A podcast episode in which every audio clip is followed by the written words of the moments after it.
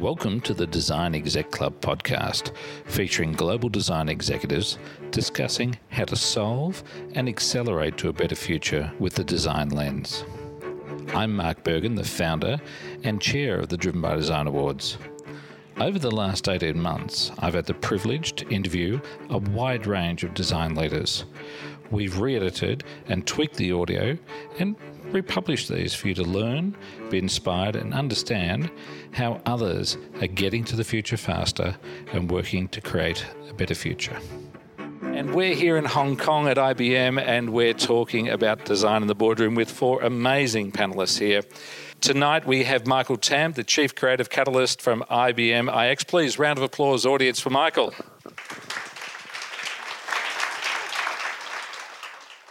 Next is Bob Neville, the Global Retail Creative Director for New Balance. Please, round of applause for Bob. Following that is Hamaxi Irani, Head of U X and Design, SEEK uh, Asia. And Hamaxi, I believe you're looking for, for talent, is that right? Yes, we're always looking for talent. Fantastic. All across Asia. Anybody who wants to work for Hamaxi, applaud, please. And finally on our panel here tonight is Andrew Mead, the Chief Architect of the M T R Corporation. Please, round of applause for Andrew. So, audience, we're going to have a conversation which are based on a whole range of questions here for our panellists, which have to do with how is design working as they manage up in their organisation?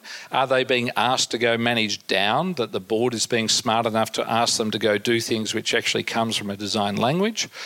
Where are they up to in the sophistication of the culture inside the organisation? What have they done to grow that culture inside the organisation? Where have they had wins? What sort of tools have they put into the boardroom? And also, what has been the greatest success that they've had changing an organisation's economic outcomes by using design? And it may not be their current organisation. So let's get into our panellists here. Bob, so why don't you help us understand, because New Balance is a very interesting beast, because you've got a very, very smart shareholder, or it's a single shareholder, I believe, and uh, and that he's understanding how design is able to go affect the company from every day, isn't he? Yeah, sure. Just just to give a bit of a bit of background to New Balance, um, New Balance actually consists of a number of brands. Um, it en- encompasses properties like you know Liverpool Football Club. Um, so there's there's a number of quite high profile properties that we work on and on, on and with. Um, but the interesting situation we're in is we're family owned. Jim Davis and his wife Anne that own the the business. Um, you know, he did some of the most significant sportswear and footwear design innovations in the history of sportswear. The first shoe to sell for more than fifty US dollars. The first shoe to sell for more than one hundred US dollars. Um, shoes, um, the first million dollar deal for an N B A athlete was was by New Balance and Jim Davis. Um, we all know the Nike uh, Air Jordan Jumpman logo. What a lot of people don't know is that when that picture was taken, he didn't actually have a Nike contract. Uh, so he was actually wearing New Balance shoes in that logo. Um, so so I'm working for a guy, which I absolutely love, um, that, that has really innovated and is the sportswear industry. So, you know, design at board level, it's very much there, but at the same time, you need to be part of a team, and that's finance, that's H R, there's, there's all these other disciplines. So I wouldn't want to be doing finance, and I wouldn't want finance to be doing design. So, Bob, to help the rest of the board members, what sorts of tools have you been able to build in at New Balance to help them to understand the design language and also the design outcomes that you're creating for the economics of the organisation? So th- there's a number of things that we that we've done, and we use some very basic um, technology and skills, and we use some sort of more complicated um, digital solutions. But but ultimately, we use a number of K P Is. You know, are we selling stuff? But but also, you know, what I'm also interested in is what didn't we sell? You know, how are the consumers interacting with our products in a space? Um, so one of the things that we you know we do, we've got computer programs that can predict what the human eye or the human being is going to look at and how they're going to interact with a product or a space. Um, but at the same time, just outside Shanghai, we've got a pretty large environment. Um, it, it's it's a it's a massive massive space. where we can build stuff, whatever we want to build. We've got metalwork facilities, all sorts of things there. And we can walk people in and we can stand them in an environment and we can talk about light levels, colors of light, all sorts of human you know, emotions connected with a product in that space or the space itself. So we use some extreme sort of modern technology and at the same time some very basic um, putting a human being in a space and see how they react or how that product uh, fits. So what I like about that set of answers there is that you're part of the three sixty degree management of, of the company. It isn't the designer's tried to be in its own enclave. You've worked out how to go and support finance, to work out how to support inventory management. And that seems to be a great integrated strategy, because I've seen some organisations that have struggled because they've tried to create a separate culture rather than working out how to go support the overall enterprise. I, I would say that something that's really, really important is that ultimately all of us here in some shape or form are designing something for human beings, whether that's something that goes on your foot or on your back, or it's something a human being's going to move through. So it's yeah, the the customer and who you're designing for is is really, really crucial. Yeah, that's that's one thing. Um, so ultimately for us as a brand, you know, if we don't have products that sell, the rest of it doesn't matter. But at the same time, I need the finance department, I need the sales department, I need the sales associates in a store. We're all codependent on the success of each other to make something work. So I, th- I think there's a mistake that could be made at, at any point where any one uh, discipline within a, a multinational organization thinks it's more important than another. Um, so design is important, but I can't do what I, you know, I do without the support of all these other disciplines. So um, I, I, I often make the comment that everybody's prepared to give a view and opinion about something that I and my team design. Um, at the same time, I always turn around and sort of say, when it comes to finance and spreadsheets, you know, we don't sit there and say, well, I've got a slightly different view on that. It's like, well, the finance guys do the finance bits and no one questions it. But if I turn around and say something should be green, you get every man and his dog giving a view and opinion. Um, and that's just something that's, I don't know if it's just me, but it's happened over my twenty-five year career on a regular basis. So, but we're going to, um, in a moment, cross over to Hamaxi, who'll be talking around digital products that are that are at SEEK. And in the digital realm, we always talk about tech debt. But there's also experience debt, and there's also design debt that's out there. Things that you know that aren't necessarily right, but you need to get around to sort them out. I remember we had a chat about one of the stores that I went past here in Hong Kong, and uh, you said, yep, it's on the program to go and actually be upgraded. And that, to me, is an example of the design debt or the experience debt that's inside the organisation. And it's interesting when you start using the same sorts of language that's used in digital products to think about a physical store. You're acknowledging that it may not be the current series. You're acknowledging that it may need to be upgraded. But that doesn't mean you can get around to it immediately, and digital products are no different there. So it's going to be interesting going and seeing where some of those correlations are, because I think for yourself and also for Andrew, there's obviously some journey debt that's out there inside the M T R. It doesn't mean that you can get to immediately, but you have to work out how to prioritise it. So Hamaxi, help us out here a little bit with, with the idea of U X, U I, SEEK Asia, and then pushing design up into the organisation so that they understand how you're making the company even more amazing and magnificent. Wow, that's that's a lot to cover. Um, so for, for those who don't know, SEEK is essentially, it's an Australian parent company. It's an employment, two-sided employment marketplace. And Um, The parent company is on, in Australia, where the brand is SEEK. We also have an aggregator brand called Jora. Uh, through acquisition, uh, there are now brands represented in uh, Mexico, Brazil, all of Southeast Asia under the brands JobStreet and JobsDB, which are, might be the ones you're more familiar with, and across China as well, and I think six or seven different cities under the brand Xiaoping. So it's a, it's a very complex business model. Uh, we were talking about scale before. There's the complexities of multiple brands, multiple platforms, multiple sort of countries, cultures, compliance, all of those things that we're dealing with. And uh, when you add all of that up, including the progression of acquisition and combining platforms and so on, when you talked about tech debt, I did a little... I was like, um, a little kind of like sigh, because that's just a natural part of what is going to occur. And and one of the things that we that we want to see achieved when a merger and acquisition process has taken place is that we want to find process efficiencies that are in there.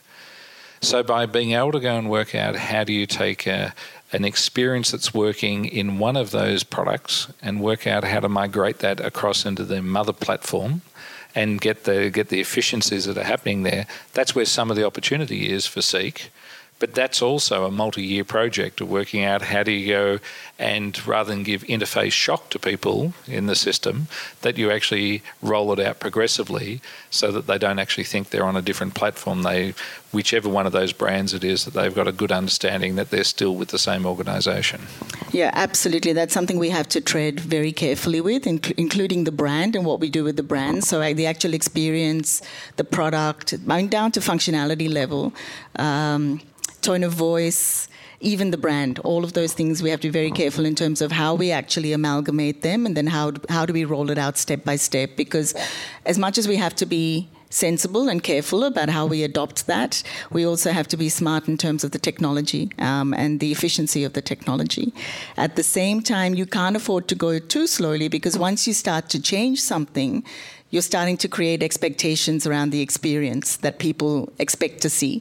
Any change signals that something different is coming. So we can't be too slow in that either. You have to adapt quite fast. I want to just share with you a little story from uh, eBay. eBay had a, a disaster, a rebranding digital uh, disaster happen in twenty twelve, twenty thirteen. Twitter was relatively new and people had just learned how to be outraged. And uh, eBay went and changed their logo colour. Outrage! And there was, you've got to change it back. And they had to roll the, the brand change back. But what the audience didn't know was, for the next year, every day the colour of the logo was just changing a little bit. So over twelve months that they actually got to where they wanted to get to. So sometimes the idea of trying to roll out a change is that we can shock people. And I think we've seen, you know, if you get caught with uh, people being irate in you, sometimes it's best to acquiesce. But overall, the strategy was they knew that they needed to have a different brand. They knew they had to roll it out incrementally. And in the case of a digital product, they were able to do that daily. And nobody knew that the frog was in the water and and it was boiling away. So, you know, there's some of the, some of the differences, I'd say, between a physical product like a New Balance, where changing your colours every day would mean that you'd have stock uh, that actually had different colouring on boxes. But definitely with digital products, we know how to go roll these things out incrementally and make those new experiences that are there. Andrew, I want to have a bit of a chat about M T R then, because M T R, it's a fantastic service, always seems to run reliably whenever I've taken it. But um, you've had a, a, run, a heap of changes that have taken place inside the network. And I suppose many people wouldn't see those experience changes that are happening because they're relatively incremental, aren't they? Yeah, um, so M T R this year celebrating its fortieth year. Um, Come on, so. Have our round of applause for a forty-year-old. Hey! Uh, I, I'm only six with M T R, but I've been I've been designing metro stations for for a lot more than that. And it's interesting that when it started out, um, it was a pretty basic offering. Um, it just moved people around in terms of the stations, and, and we consider our, our heritage stations now the mosaic tiles, the colours, the calligraphy. Um, and of course, over the years, customer expectations have risen. Um, and one of the interesting things I always think um, is, is you compare with both Singapore and Hong Kong. Metros that were designed in the nineteen eighties were both designed without toilets in them and without lifts in them. And it wasn't as if people didn't need to pee uh, back then, and it wasn't as if lifts hadn't been invented and old people hadn't been invented. But they had this idea that it was mass transit and that we weren't going to cater for those segments of society. Oh, so it was mass transit for people who weren't aged and didn't need to pee? Yeah. Okay. That kind of sounds like a pretty good strategy there. forty years ago. We've, had, we've got a bit more enlightened since then. so, so something that interests me about about... a train network is you have to design for everybody, all socioeconomic groups, all linguistic groups, all cognitive capacity groups, all mobility groups. That is some of the most inclusive design that you can go do. And I think for everybody it's worthwhile to understand, how does somebody like the M T R go change the in-station experience, the journey experience, the ticketing experience, the information experience? I um I was uh, coming out of a station today, and there was a hoarding up to uh, for some work that was being done on one of the escalators. And as I came up the escalator that I was on, it was telling me this story in a whole range of different chapters there. I think I, I'll, I'll try and publish the photos if they're not too blurry that I took there, or maybe Andrew's got photos he can supply. But it was a really interesting communication. It was a little bites that helped me go understand what was happening here. And by the end of the escalator ride, I felt a little bit more intelligent, and I was a little bit more patient with what was happening. And I think that's a really important process, working out how to tell stories and to make sure that people feel engaged and that they're informed. And that must be very challenging for you, because you have so many programs of work that are going on, and working out how to go and keep that communication going. Well, it's interesting you, you talk about that one, because that is one of our relatively new programs. Um, Um, you know, the, the railway is, as I say, forty years old, and the escalator replacement program, our escalators go down for maintenance on a monthly basis just for a simple check. But when we need to rebuild them, they're like two months or so. And so we decided a communication plan based around simple facts: how long they've been moving, how fast they're moving, how many parts are being replaced, et cetera, et cetera, to give people a, a, a bit of the human side of, of the metro. Um, People just expect it to work twenty-four seven, be there without fail, and which ninety-nine point nine percent of the time we always do. But the, behind the scenes, there is a lot of work that goes on, most of it outside of operation hours. But when we're maintaining an escalator and we have to move people around in different ways in a station, communication is a real key. And if you can communicate them on that moment of walking on an escalator, then that's a great way of actually connecting with them in that small, small moment that you get to pause in otherwise what is a very busy environment. And so that's kind of taken uh, some of the uh, Olympic diving experience. Uh, who's who's watched the Olympics every four years and not understood a thing about diving, and then half an hour later you're an expert whether it was a big splash or not? I know I'm one of those people. And every four years I remember, oh, that's a three and a half degree twist pike. But I don't know that at the beginning. I know that because I'm gently introduced to these very complex concepts, and they're done in a graceful way that allows me to become the expert through a simple communication process. So that's fantastic that you're working out how to communicate so that there's a, a compact between the public. They need reliable escalators, safe escalators, and you need to be able to go do the work that you're doing, and you need to have that accommodation. So that no doubt will be improving people's satisfaction on the network. I certainly hope so. Michael, let's go have a little chat here about I B M I X. You get, you get to go see a whole range of different clients, and you get to go work on on projects that are very varied and many. So how often do you get to go see the board, or are you seeing managers who have made a promise to the board or have been told to do something by the board, and then you have to go affect it for them? Or do you get to actually have that interface with, with board members? Well, we get to see both. Um, some projects, lucky enough, we get to meet the, um, uh, the key owner. Uh, sometimes we, uh, we go through multiple of uh, meetings to gauge and guess what the uh, the final decision maker's uh, real intention is. So um, I guess the answer is both, and, and we, you can never really get a guarantee uh, you know, the kind of outcome you get. So it's all about asking the right questions, I guess. I'm an old creative director from advertising, and so I, I used to get to go and meet boards all the time. And there was basically a, a job that we had to do, which was that we had to get them confident that they would allow us to mess around inside their company. But the things we proposed to them was never what was going to be executed. It was always that we had to just work out how to go get their confidence rather than actually get their collaboration. And I think that's changed now, where we're seeing people who want to collaborate and they want to understand what's happening. So those tools that you need to be able to report back, there has to be a lot more transparency. And yesterday I was at an animation studio where I saw possibly the most interesting annual report that I've ever seen. I've seen the M T R's annual report which is actually in animated video. I can't tell you the figures, but they looked pretty impressive. But what was interesting there was it was being used as a communication tool, because who needs to go read the the accountant's report when what you want to hear is how many journeys, how much more confidence in the network, how many, how are we performing, and what's the story that's going on with our community? And that was so easily defined in this animated video that was using information graphics, it was engaging, and it made it interesting. And when I went and asked the animation studio that were doing it, have they done this before? They'd done one for the Hong Kong Airport Authority. And what was interesting for the Airport Authority, it was very difficult for them to get dimensionality behind the sustainability initiatives that they had. And when they used the video, they were able to get a lot more dimensionality behind the idea of waste initiatives and reduction. And all of a sudden, something was just a number in a spreadsheet was coming to life. And so I think that visual storytelling is one of those interesting ways to go and actually manage up to tell people about the success and the project outcomes that are there. Andrew, when you see the annual report, I know you're going to be absolutely enthralled. This is really great guy in a high-vis vest. I think he might have been modelled on you. Okay, I look forward to it. Yeah, it. I'm not sure when it's out, but uh, it might be like the Avengers movie where people line up around the corner to go see the M T R report. It is a cracker. You really should take a look at it.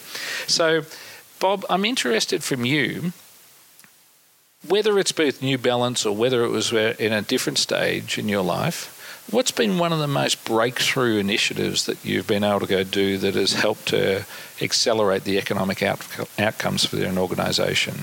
Is there one that comes to mind to you where you go, I'll tell you what, we weren't confident, but when we went and did it, it was amazing how communicated the results that we got. Is there something that jumps out? Yeah, I would say with the New Balance brand, you know, one of the challenges we had, um, I've been working in Asia and China since the late eighties, early nineties. Um, opened up some of the first sports retail in China in the early nineties, which was really exciting. Um, but my job I see as a designer, as a, as a storyteller, as a brand storyteller, and bringing that, that story to life and informing people about that brand and what it stands for. And one of the challenges we had uh, with the New Balance brand is that in China, we were considered uh, a second-tier local Chinese brand. Um, because of the way the name was translated. And I've had a number of conversations, um, e- even very recently, about some of the, um, we call them parasite brands, the counterfeit brands that are out there, and about what they do for the brand, or they don't do for the brand, I should say. And what we found in the about two thousand eight, some of the Chinese brands, they had more English in their stores and on their facades than we did. Um, they were able to adapt their logos and the way they presented themselves, let's say, very closely to some of the big global international brands. I don't want to say they were copying, but it was very close. Whereas what we were trying to do was localize, localize ourselves far too much. So we had no English in our stores. There was nothing told about our story. So, you know, as as the innovator of the sports footwear industry, which is what New Balance is, we're trying to sell made in U K shoes for two thousand renminbi. And we're finding around the corner a Chinese brand, pretty big Chinese brand, is selling a shoe that, let's say, is modeled on our shoe, but they're selling it for, for um, three hundred renminbi. Um, and we can't sell our products. We can't get our brand in the right place. And that's all because people didn't know who we were or what we stood for. So two thousand eight, um, we turned around and I, I just sort of said, you know, Confucius said, consider the past and you'll see the future, or you'll understand the future. So my job was to turn around and sort of say, you know, New Balance was founded by a British guy, like all great things are founded by British people. And um, he noticed how chickens walked with perfect balance on their three toes.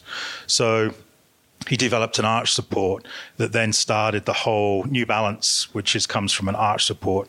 Um, so it started a whole story. So I turned around and said, we need to tell that story. So we started, I, I'd literally go around with real chicken's feet in my pockets. But um, from that one store in Chenmen Avenue, just out offside, off of Tiananmen Square, um, that, that story, a very small store, one hundred eighty um, square meters, it generated um, five million U S dollars worth of media and P R globally in four months. And we spent one hundred fifty thousand on doing the whole thing. Um, so it, it blew up in a viral way, and the the numbers, the commercial numbers, which I won't go into here, um, multiplied drastically over the following you know the following years. So storytelling, you know, it com- you know converted into commercial reality. And and so what I really like about that story is that there's a creative proposition there. It's an idea. And the idea could have failed or it could have succeeded, but you need to keep coming up with those ideas. It's not because you went out and asked people did they needed a different story that talked about chickens' feet and arches. It was actually the creative team came up with it. And so a little bit of advice that I have for people who are working in in design studios, design departments is not everything is going to come out of A B testing. Not everything is going to come out of market research. Sometimes you've got to go and just make an, an awesome proposition and you can have phenomenal results. One of the problems that I see is that people will turn around and that they'll actually just, they'll go with a single silver bullet shot. And I think probably when you went and did that, it was going to be one strategy to go deal with this rather than the only strategy that you had. It's fantastic that it yielded for you, but it's the idea that would have been part of a range of tools that you had. But you need to be bold sometimes. And you need to surprise both yourself, your customers, and the board by something that just translates and cuts through. Fantastic story. How about you, Hamaxi? What have you had that's actually surprised you in how it's helped the organisation get some results? So I guess things, uh, timing's still a bit fresh for us right now at SEEK Asia. Uh, I feel like saying, ask me this question in ten months and hopefully I'm going to have a couple of really good success stories to share uh, because we're sort of, uh, we've been very much in discover mode. We've been building a lot of information, foresight, ideas, and I feel like, I hope we're on the pre- precipice of now starting to actually make effect so and, I, and change. I, with I, that. I'm going to help you out here because you're being such a good corporate player there. But I think SEEK Asia put you in the role because you'd done some amazing things before you got to SEEK. So I, I don't know what you're thinking of, but I was going to actually share one example, which I, I won't share the company, but in a past uh, in-house product company, uh, essentially, and this is going back about ten years now. So we were we were asked to to execute a pilot. Uh, the company was quite risk averse, I would say. It was a very uh, financially heavy Uh, product model, very tiered, very structured, very bureaucratic company. Can we just test the temperature here? Who works for one of those companies that's uh, maybe a little bit uh, constrained on being adventurous? A show of hands from the audience? Oh, gosh. They're not a highly interactive wow, audiences, are they? So you're all working for agile, really progressive organisations that let you do whatever you want to do at any stage. So let's test the temperature of the audience here. So who's working for an organisation that actually might be a little bit conservative, maybe not letting you do everything that you want to go do? Remember, it's audio. There's nobody can see if your hand's going up. Okay, so that was a much better response, an honest response there. I even work for one of those organisations, yeah, and I own the thing. So, you know, I know that we do conservative things, and my and my team go, why the hell are you doing that? So I don't know why, but it just feels like the right thing. And I know I'm probably doing things in my own worst interest, but at the other times I go do very courageous and bold things, which are in my own best interest. So organisations uh, right across the world are going to have those challenges there. So let's go back to your story, Hamaxi. We're, we're in an organisation which has a tiered product arrangement. It's actually a little bit frightened to go take a courageous step. And then you've popped into the room and you've done what? Uh, so we had a team. We actually did a pilot. Um, and the pilot was a controlled pilot, uh, fixed amount of time, geographically constrained, uh, all that sort of stuff.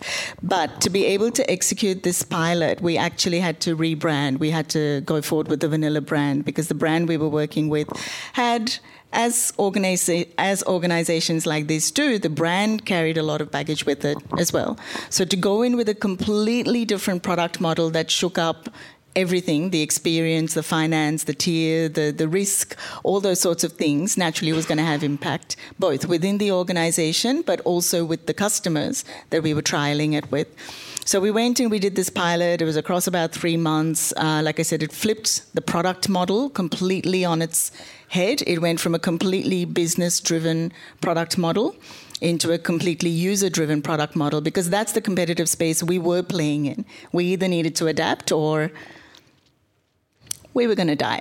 Um, so we did that. We ran it. We iterated. It was a lovely project to be a part of. Uh, and I think it was something like three months later or four months. It was so successful. It was actually ranking higher in S E O than the core product and the core brand. So I guess that was the wonderful part of this project. And then the bad part of a corporate, bureaucratic, risk-averse company is that they actually came back and asked us to, to take it out of S E O, and they shut down the pilot because it was ranking higher than the core product. But that was just simply, like I said, it was ten years ago. It's just an indication that the business was simply not ready for that. They didn't know how to handle that. So that's a that's a great example there of a project which um, didn't have the emperor's assent. Yeah, the emperor of the organisation is the C E O or the chair of the board. And this project obviously had some form of assent from somewhere in their management structure, but somebody else who had more power in the management structure turned around and gazumped the other person and said, you're not going to destroy my business and upset my numbers, because what they weren't after was the outcome for the organisation. They were after somebody in the tiered management there. And so that's a really interesting project to go think about. It performed, it worked, it was successful, but it didn't live the overall culture of the organisation, which was some people currently had power and they were going to use that power to go and actually kill anything that might have threatened them, regardless if it might have been in the worst interest of the organisation. So the project died. Is that what happened? It did. It just got shut down, basically. Um, I, I think it comes down to, I mean, you touched on a good point there, because it is about... Uh, I guess braveness, is that a word? Courage. So it is about courage. It is about thinking about the future and being willing to ride the dip that comes with that. But, I mean, I do understand why it got shut down, as much as I hated it, because the business readiness wasn't there, and the impact across the business, sales, customer care, go-to-market, all of those teams need to get ready for something like that. That's a very large-scale undertaking. And that's a very important thing, knowing that you might be able to do something where you move very quickly and that you come up with something that's very innovative and gets bite in the market. But if it's going to upset the whole organisation, it may, the organisation may not be ready to go and actually seize that opportunity. So there were there there may have been some very good governance in, in that scenario. It was unfortunate for the project, but there may have been some good governance. There may have been some Machiavellian games. It's hard to know, and so thank you for sharing that. So, Andrew... We've spoken a bit about your signage and communication program, eh, about the works that you're doing. What other examples are there of projects that have absolutely rocked and have helped the organisation go achieve its goals? Well, I'm going to name names. This is my former employer, Land Transport Authority in Singapore. We was doing a, a new line for Singapore called the Circle Line. We had two stations, one which was in a very significant location right downtown beside the uh, Singapore Art Museum. The other one was in a much more suburban location next to the National Stadium. We put forward a proposal to do a design competition for the two stations, something that had never been done before in Singapore. We actually run a, an international design competition to have the, the design put forward. We run it in association with the Singapore Institute of Architects, and to cut a long story short, because running architectural competitions is a lot of work, a very small firm called Woha won both of the stations. And at the time, I think people would may know the, know, know the name now, but at the time they were a small twelve-person office. My C E O asked me, he said, are you sure, Andrew, that these guys can handle it? Because at the time they were a twelve-person architectural practice, and we'd normally deal with architects that were in the hundreds and two hundreds. I wrote into their contract that if I ever felt that they were falling behind, they had to team up with a much bigger firm. Um, and that was my risk management to, to that approach. I never got close to exercising that. And the two stations, if you've ever been to uh, Singapore Stadium and Bras Basah, uh, they won multiple design awards, both locally and internationally, and really broke the mould for what a good transit station meant. And, of course, then the fo- subsequent stations from that, the other designs were looking up to that and being inspired by it, even though they weren't being done by design competition. I had no idea that you're involved in the acceleration of Woha's practice there. For those of you that don't know Woha, we'll put a link in uh, with the podcast and the follow-up. But as a practice, they're probably doing more that's working out how to have green buildings, sustainable buildings. They've built a whole range of sustainability metrics that talks about what is the percentage of uh, green space that's on the outside of the building rather than if it was just a plot of land somewhere. They talk about energy efficiency. And everyone gets a start somewhere. And to hear that you might have been as part of that, that's fantastic because, you know, without that, small studios don't become big studios. So that's a very sensible output. Yeah, you, you, I could just tell the t- talent in uh, Richard and Munn, some right from the outset, and uh, they never disappointed. You know, it was really a nice time to be working with them because they the practice was just accelerating, and I was working with them individually on a one-on-one basis. So what was really interesting there was the organisation wanted what these people had. They worked out how to go put a risk strategy in place, which was, we like your ideas, but if you're failing behind, we're going to actually make sure that you then partner up with some people who've got some horsepower to go finish the project. The organisation was able to go get the win, the outcome that they were after, and they also managed their risk. And so that's a very interesting board-centred strategy there, because you can go to the board and say, it's innovative, it's going to make a difference, it's going to be astounding, and we've worked out how you don't look bad if this doesn't go right. So I think that's ticks across all, all of those areas there.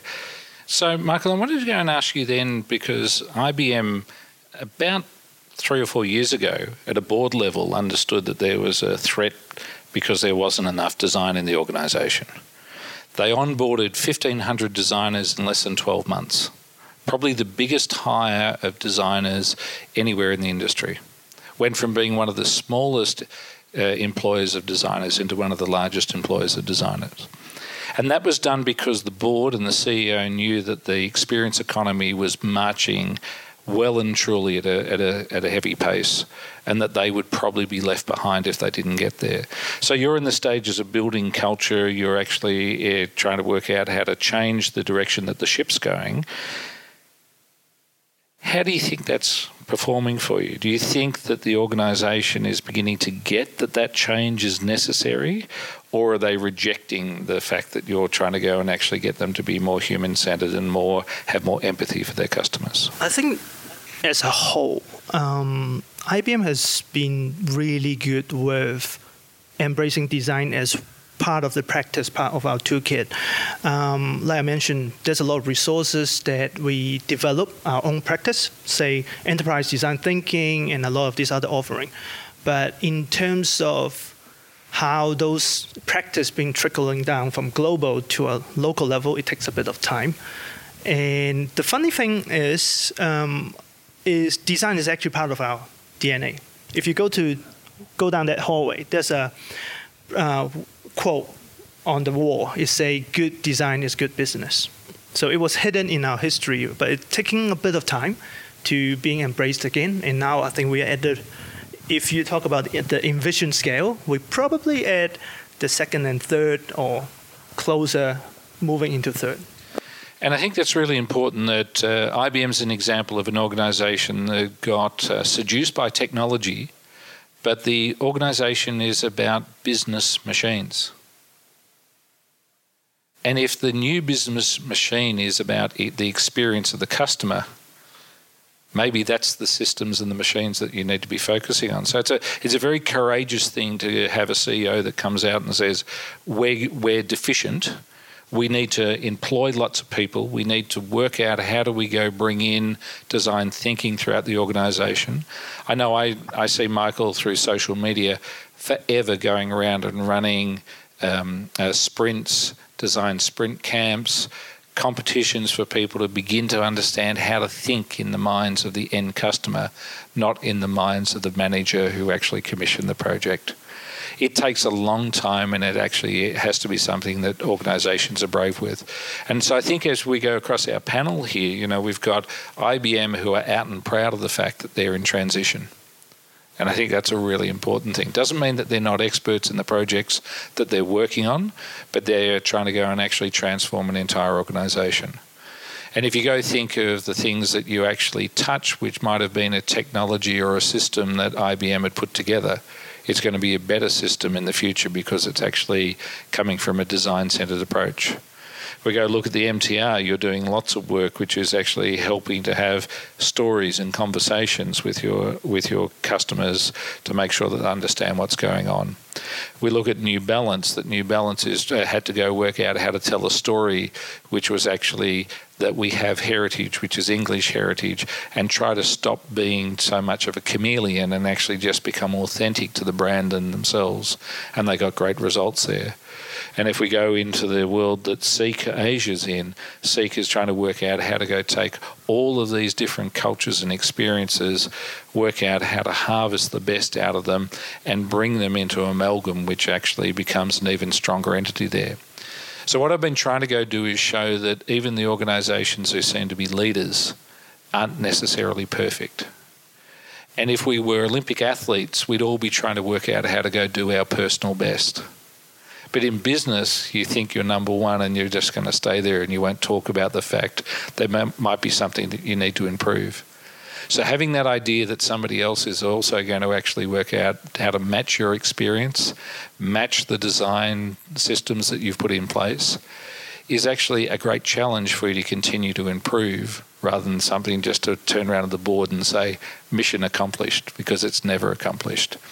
There's a great uh, there's a great concept out in the out in the world that came from Patricia Seibold. I think it was in ninety-nine or ninety-eight. It was in a book called Customer dot com, and it's called The Satisfaction Equation.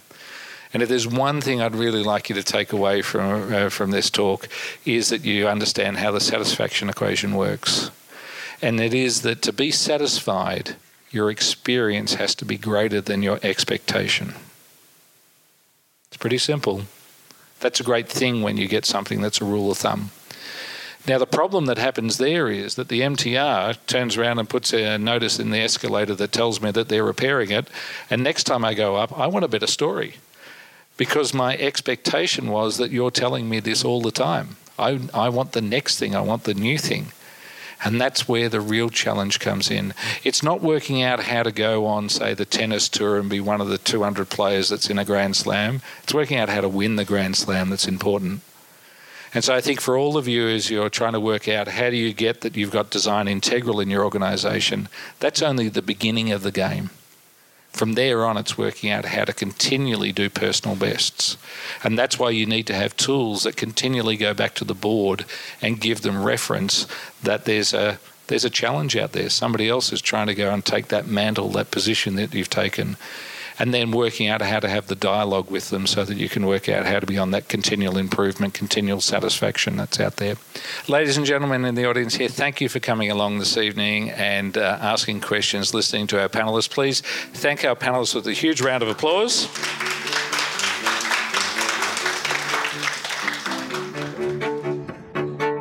You've been listening to the Design Executive Club podcast. If you'd like to listen to other episodes, please subscribe to the podcast in your favourite podcast software. Make sure you like us, make sure you share the news, and uh, by being subscribed, you'll find out when our next episode comes. So thank you for listening, and we look forward to bringing you more episodes very soon.